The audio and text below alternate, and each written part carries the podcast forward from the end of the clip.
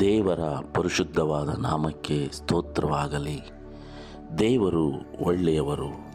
ವಾಗ್ದಾನ ದೇವರ ಶಾಶ್ವತ ಒಡಂಬಡಿಕೆ. ಎರಡನೇ ತ್ರೈಮಾಸಿಕ ಬುಧವಾರ ಏಪ್ರಿಲ್ ಇಪ್ಪತ್ತೊಂದು. ಪ್ರಿಯರೇ, ಈ ದಿನದ ಪಾಠದ ಭಾಗ ಒಡಂಬಡಿಕೆಯ ಹಂತಗಳು. ಆದಿಕಾಂಡ ಹನ್ನೆರಡನೇ ಅಧ್ಯಾಯ ಒಂದು ಮತ್ತು ಎರಡನೇ ವಚನ.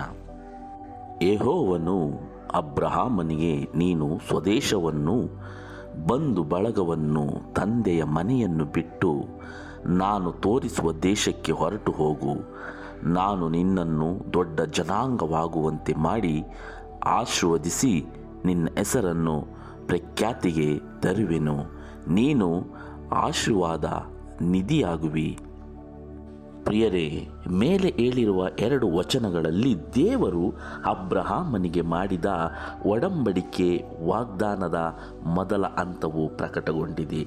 ದೇವರು ಅಬ್ರಾಹ್ಮನ ಬಳಿಗೆ ಬಂದು ಆತನಿಗೆ ಆಜ್ಞೆಯೊಂದನ್ನು ಕೊಟ್ಟು ನಂತರ ಅವನಿಗೆ ವಾಗ್ದಾನ ನೀಡಿದರು.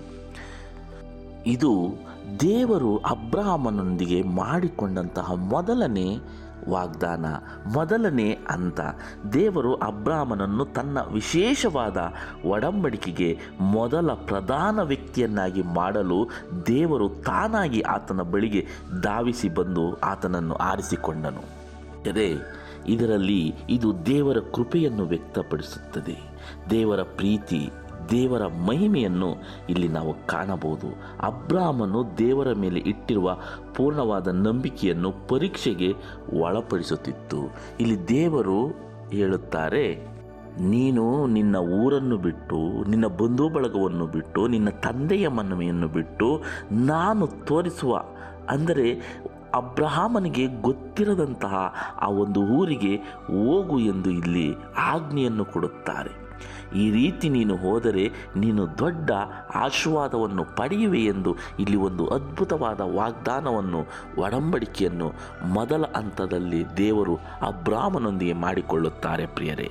ಈ ಆಶೀರ್ವಾದ ಎಷ್ಟು ದೊಡ್ಡದೆಂದರೆ ಹನ್ನೆರಡನೇ ಅಧ್ಯಾಯ ಮೂರನೇ ವಚನವನ್ನು ನೋಡಿದರೆ, ನೀನು ನಿನ್ನನ್ನು ಅರಸುವವರನ್ನು ಅರಸುವೆನು, ನಿನ್ನನ್ನು ಶಪಿಸುವವರನ್ನು ಶಪಿಸುವೆನು, ನಿನ್ನ ಮೂಲಕ ಭೂಲೋಕದ ಎಲ್ಲ ಕುಲದವರಿಗೂ ಆಶೀರ್ವಾದ ಉಂಟಾಗುವುದು ಎಂದು ಹೇಳಿದನು. ಅಬ್ರಹಾಮನ ಮುಖಾಂತರ ಅಂದರೆ ಪ್ರಿಯರೇ, ನಾವು ಇಲ್ಲಿ ಅರ್ಥ ಮಾಡಿಕೊಳ್ಳಬೇಕಾದ ಮುಖ್ಯವಾದ ವಿಷಯವೇನೆಂದರೆ ಈ ಅಬ್ರಹಾಮನ ಸಂತತಿ ಮೂಲಕದಲ್ಲಿಯೇ ಯೇಸು ಕ್ರಿಸ್ತರು ಈ ಲೋಕದಲ್ಲಿ ಜನಿಸುತ್ತಾರೆ. ಯಾರ್ಯಾರು ಯೇಸು ಕ್ರಿಸ್ತರನ್ನು ನಂಬುತ್ತಾರೋ ಅವರು ಆಶೀರ್ವಾದ ಹೊಂದುತ್ತಾರೆ ಯಾರ್ಯಾರು ಯೇಸು ಕ್ರಿಸ್ತರನ್ನು ನಿರಾಕರಿಸುತ್ತಾರೋ ಅವರು ಶಪಿಸಲ್ಪಡುತ್ತಾರೆ. ಇದು ಅಬ್ರಹಾಮನ ಮೂಲಕವಾಗಿ ಈ ಲೋಕಕ್ಕೆ ಆಶೀರ್ವಾದ ಉಂಟಾಗುವುದು ಎಂಬುದರ ವಿಶೇಷವಾದ ಅರ್ಥವನ್ನು ಸೂಚಿಸುತ್ತದೆ ಪ್ರಿಯರೇ. ಇದಕ್ಕಾಗಿ ನಾವು ಗಲಾತ್ಯದವರಿಗೆ ಮೂರನೇ ಅಧ್ಯಾಯ ಆರರಿಂದ ಒಂಬತ್ತನೇ ವಚನದವರೆಗೂ ಓದೋಣ. ನಂಬಿದ್ದರಿಂದಲೇ ಅಬ್ರಹಾಮನು ದೇವರನ್ನು ನಂಬಿದನು. ಆ ನಂಬಿಕೆ ಅವನ ಲೆಕ್ಕಕ್ಕೆ ನೀತಿ ಎಂದು ಎಣಿಸಲ್ಪಟ್ಟಿತು ಎಂಬುದಾಗಿ ಬರದದಿಯಲ್ಲ? ಆದ್ದರಿಂದ ನಂಬುವವರೇ ಅಬ್ರಾಹ್ಮನ ಮಕ್ಕಳೆಂದು ತಿಳಿದುಕೊಳ್ಳಿರಿ. ದೇವರು ಅನ್ಯ ಜನರನ್ನು ನಂಬಿಕೆಯ ನಿಮಿತ್ತವಾಗಿ ನೀತಿವಂತರೆಂದು ನಿರ್ಣಯಿಸುವನೆಂಬುದಾಗಿ ಶಾಸ್ತ್ರವು ಮೊದಲೇ ಕಂಡು ಅಬ್ರಾಹ್ಮನಿಗೆ ನಿನ್ನ ಮೂಲಕ ಎಲ್ಲ ಜನಾಂಗಗಳವರಿಗೆ ಆಶೀರ್ವಾದ ಉಂಟಾಗುವುದೆಂಬ ಶುಭವರ್ತಮಾನವನ್ನು ಮುಂಚಿತವಾಗಿ ತಿಳಿಸಿತು. ಈಗಿರಲಾಗಿ ನಂಬುವವರು ನಂಬಿಕೆ ಇಟ್ಟು ಅಬ್ರಾಹ್ಮನೊಂದಿಗೆ ಸೌಭಾಗ್ಯವನ್ನು ಹೊಂದುವರು. ದೇವರು ಅಬ್ರಾಹ್ಮನೊಂದಿಗೆ ಮತ್ತೆ ಮಾಡಿದ ಒಡಂಬಡಿಕೆಯ ಎರಡನೇ ಹಂತವು. ಆದಿಕಾಂಡ ಹದಿನೈದನೇ ಅಧ್ಯಾಯ ಏಳು ಮತ್ತು ಹದಿನೆಂಟನೇ ವಚನಗಳಲ್ಲಿ ನಾವು ಕಾಣಬಹುದು. ಯಾವ ವಚನದಲ್ಲಿ ಮೊದಲ ಹಂತದಲ್ಲಿ ಕಂಡುಬರುವ ಅದೇ ವಿಧಾನವು ಇಲ್ಲೂ ಸಹ ಕಂಡುಬರುತ್ತದೆ ಪ್ರಿಯರೇ. ಆದಿಕಾಂಡ ಹದಿನೈದು, ಏಳು. ಆಮೇಲೆ ಆತನು ಅವನಿಗೆ ಈ ದೇಶದ ಬಾಧ್ಯತೆಯನ್ನು ನಿನಗೆ ಕೊಡುವುದಕ್ಕೋಸ್ಕರ ನಿನ್ನನ್ನು ಊರ್ ಎಂಬ ಕಲ್ದಿಯರ ಪಟ್ಟಣದಿಂದ ಬರಮಾಡಿದ ಯಹೋವನು ನಾನೇ ಎಂದು ಹೇಳಲು ಅವನು ಕರ್ತನಾದ ಯಹೋವನೇ. ನಾನು ಇದನ್ನು ಬಾಧ್ಯವಾಗಿ ಹೊಂದುವೆನೆಂದು ತಿಳ್ಕೊಳ್ಳುವುದು ಹೇಗೆ ಎಂದು ಕೇಳಿದನು. ಅದಕ್ಕೆ ಆ ದಿನದಲ್ಲಿ ಯಹೋವನು ಅಬ್ರಾಹ್ಮನ ಸಂಗಡ ಒಡಂಬಡಿಕೆ ಮಾಡಿಕೊಂಡು ಐಗುಪ್ತ ದೇಶದ ನದಿಯಿಂದ ಯೂಪ್ರಟಿಸ್ನ ಮಹಾನದಿಯವರೆಗೂ ಈ ದೇಶವನ್ನೆಲ್ಲ ನಿನ್ನ ಸಂತತಿಯವರಿಗೆ ಕೊಟ್ಟಿದ್ದೇನೆ ಅಂದನು. ಪ್ರಿಯರೇ ಅಬ್ರಾಹಮನು ಊರ್ ಎಂಬ ದೇಶದಲ್ಲಿ ಕಲ್ದಿಯರ ಪಟ್ಟಣ, ಅಂದರೆ ಇಲ್ಲಿ ಬರೀ ವಿಗ್ರಹಗಳನ್ನೇ ಇಟ್ಟುಕೊಂಡು ಆರಾಧಿಸುವಂಥ ಈ ಪಟ್ಟಣದಲ್ಲಿ ಇದ್ದಂತಹ ಅಬ್ರಾಹ್ಮನನ್ನು ದೇವರು ಕರೆಯುತ್ತಾರೆ. ಕರೆದು ಆತನಿಗೆ ಒಂದು ಆಜ್ಞೆಯನ್ನು ಮೊದಲು ಕೊಟ್ಟು, ಈ ಆಜ್ಞೆಯ ಪ್ರಕಾರ ನಡೆದುಕೊಂಡರೆ ನಿನ್ನಿಂದ ಈ ಭೂಲೋಕವೆಲ್ಲ ಆಶೀರ್ವಾದ ಉಂಟಾಗುವುದು ಎಂಬ ವಾಗ್ದಾನವನ್ನು ಒಡಂಬಡಿಕೆಯನ್ನು ಮಾಡಿ ಆ ಅಬ್ರಹಾಮನನ್ನು ಕರೆಯುತ್ತಾರೆ.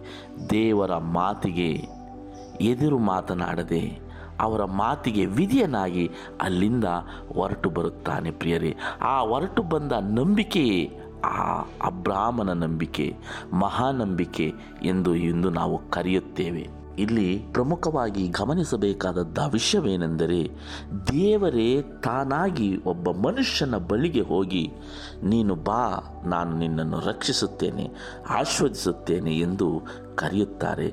ಅವರ ಕೃಪೆ, ಅವರ ಪ್ರೀತಿ ಎಷ್ಟೊಂದು ವಿಶಾಲವಾಗಿದೆ ಎಂಬುದನ್ನು ನಾವು ಇಲ್ಲಿ ಸ್ಪಷ್ಟವಾಗಿ ಅರ್ಥ ಮಾಡಿಕೊಳ್ಳಬಹುದು ದೇವರು ಮನುಷ್ಯನಡಿಗೆ ಧಾವಿಸಿ ಬಂದದ್ದು.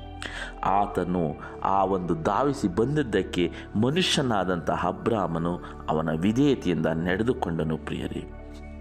ಅಬ್ರಾಹ್ಮನು ಒಡಂಬಡಿಕೆಯ ಎರಡನೇ ಹಂತದಲ್ಲಿ ಗಂಭೀರವಾದ ಧಾರ್ಮಿಕ ಆಚರಣೆ. ಅಬ್ರಾಹ್ಮನು ಬಲಿಯನ್ನರ್ಪಿಸಿ ಪ್ರಾಣಿಗಳನ್ನು ಎರಡೆರಡು ಓಡು ಮಾಡಿ ತುಂಡಿಗೆ ತುಂಡನ್ನು ಎದುರಾಗಿ ಜೋಡಿಸಿ ಇಟ್ಟನು. ದೇವರು ಅಬ್ರಾಹ್ಮನಿಗೆ ಕಾಣಿಸಿಕೊಂಡು ಇವುಗಳ ಮಧ್ಯೆ ಹೋದನು. ಅಂದರೆ ಆ ಅಬ್ರಾಹ್ಮನು ಬಲಿಯನ್ನರ್ಪಿಸುವಾಗ ಆ ಒಂದು ಆ ಪ್ರಾಣಿಗಳನ್ನು ಎರಡೆರಡು ಓಡು ಮಾಡಿ ತುಂಡಿಗೆ ತುಂಡನ್ನು ಎದುರಾಗಿ ಜೋಡಿಸಿ ಇಟ್ಟನು. ಆ ಜೋಡಿಸಿಟ್ಟ ಮಧ್ಯದಲ್ಲಿ ದೇವರ ಬೆಳಕು ಹಾದು ಹೋಯಿತು. ಆ ಹಾದು ಹೋದ ಬೆಳಕೆ ಯೇಸುಕ್ರಿಸ್ತರು ಎಂದು ನಾವು ನೋಡಿದ್ದೇವೆ ಪ್ರಿಯರೇ. ದೇವರು ಅಬ್ರಾಮನೊಂದಿಗೆ ಮಾಡಿಕೊಂಡ ಮೂರನೇ ಹಾಗೂ ಅಂತಿಮ ಹಂತದಲ್ಲಿ ಒಡಂಬಡಿಕೆ.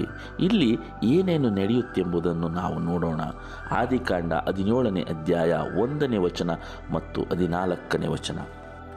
ಅಬ್ರಹಾಮನು ತೊಂಬತ್ತೊಂಬತ್ತು ವರ್ಷದವನಾದಾಗ ಯಹೋವನು ಅವನಿಗೆ ದರ್ಶನ ಕೊಟ್ಟು, ನಾನು ಸರ್ವಶಕ್ತನಾದ ದೇವರು, ನನಗೆ ನಡಕೊಂಡು ದೋಷವಿಲ್ಲದವನಾಗಿರು. ಇಲ್ಲಿ ಹದಿನಾಲ್ಕನೇ ವಚನದವರೆಗೂ ದೇವರು ಅಬ್ರಹಾಮನಿಗೆ ಕೆಲವು ವಿಧಿ ವಿಧಾನಗಳನ್ನು ಎಲ್ಲವನ್ನು ಸ್ಪಷ್ಟವಾಗಿ ತಿಳಿಸುತ್ತಾರೆ. ಅಬ್ರಹಾಮ ಎಂಬ ಹೆಸರಿನ ಅರ್ಥವೇನೆಂದರೆ, ದೇವರು ಎಲ್ಲ ಜನರನ್ನು ರಕ್ಷಿಸಲು ಬಯಸುತ್ತಾನೆ ಎಂಬುದೇ ಈ ಹೆಸರಿನ ಅರ್ಥ. ಮತ್ತು ಅದಕ್ಕಾಗಿ ಏರ್ಪಾಟು ಮಾಡುತ್ತಾನೆ. ಪ್ರಿಯರೇ, ದೇವರು ಬರೀ ರಕ್ಷಣೆ ಮಾಡುವುದಕ್ಕೆ ಮಾತ್ರವಲ್ಲ, ಆ ರಕ್ಷಣೆ ಹೊಂದುವುದಕ್ಕೆ ಜನರು ಯಾವ ರೀತಿ ತಯಾರಾಗಬೇಕೆಂದು ದೇವರೇ, ಒಬ್ಬೊಬ್ಬ ಮನುಷ್ಯನ ಹೃದಯದಲ್ಲಿ ಏರ್ಪಾಟು ಮಾಡುತ್ತಾನೆ ಎಂಬುದನ್ನು ಇಲ್ಲಿ ಒತ್ತಿ ಹೇಳುತ್ತದೆ ಪ್ರಿಯರೇ. ಎಲ್ಲ ಕುಲಗಳು, ಎಲ್ಲ ಪದರ್ವಂದವು ಯಹೂದ್ಯರನ್ನು, ಅನ್ಯ ಜನಾಂಗವನ್ನು ಒಳಗೊಳ್ಳುತ್ತದೆ. ಇಲ್ಲಿ ದೇವರು ಎಲ್ಲ, ಈ ಲೋಕದ ಎಲ್ಲ ಮನುಷ್ಯರನ್ನು ಇಲ್ಲಿ ಅವರು ರಕ್ಷಣೆ ಹೊಂದಬೇಕೆಂದು ಅವರ ಹೃದಯದಲ್ಲಿ ಕಾರ್ಯನಿರ್ವಹಿಸಿ ಏರ್ಪಾಟು ಮಾಡುತ್ತಾರೆ. ಯಾರು ಅಬ್ರಾಹ್ಮನಾಗಿ ದೇವರಲ್ಲಿ ನಂಬಿಕೆ ಇಟ್ಟು ವಾಗ್ದತ್ತ ಯೇಸು ಕ್ರಿಸ್ತನ ನೀತಿಯ ಮೇಲೆ ಭರವಸೆ ಇಡುತ್ತಾರೋ ಅವರೆಲ್ಲರೂ ಅಬ್ರಾಹ್ಮನ ನಿಜವಾದ ಮಕ್ಕಳು ಎಂಬುದಾಗಿ ಹೊಸ ಒಡಂಬಡಿಕೆಯು ಬಹಳವಾಗಿ ಸ್ಪಷ್ಟಪಡಿಸುತ್ತದೆ.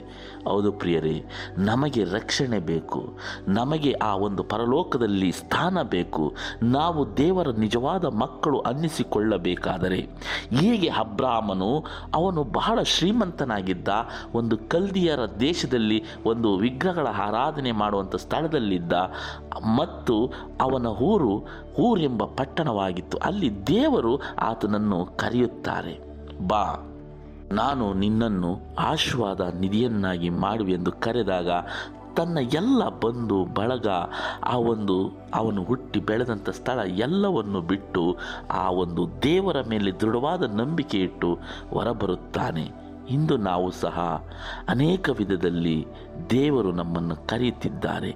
ಆದರೆ ನಾವು ಅವರ ಮಾತಿಗೆ ಎಷ್ಟು ಮಾತ್ರಕ್ಕೆ ಕಿವಿಗೊಡುತ್ತಿದ್ದೇವೆ ಎಂದು ಯೋಚಿಸೋಣ ಪ್ರಿಯರೇ. ಪ್ರಕಟಣೆ ಹದಿನಾಲ್ಕು ಆರು ಏಳು ವಚನಗಳಲ್ಲಿರುವ ಮೊದಲ ದೂತನ ಸಂದೇಶವನ್ನು ಓದಿರಿ. ಅಬ್ರಾಹ್ಮನ ಒಡಂಬಡಿಕೆಯಲ್ಲಿ ಸಿಗುವ ಸಾಮಾನ್ಯ ಸಮಾನವಾದ ಸಂಗತಿಗಳ್ಯಾವವು ಪ್ರಕಟಣೆ ಹದಿನಾಲ್ಕನೇ ಅಧ್ಯಾಯ ಆರನೇ ವಚನ. ಮತ್ತೊಬ್ಬ ದೇವದೂತನು ಆಕಾಶ ಮಧ್ಯದಲ್ಲಿ ಹಾರಿ ಹೋಗುವುದನ್ನು ಕಂಡೆನು.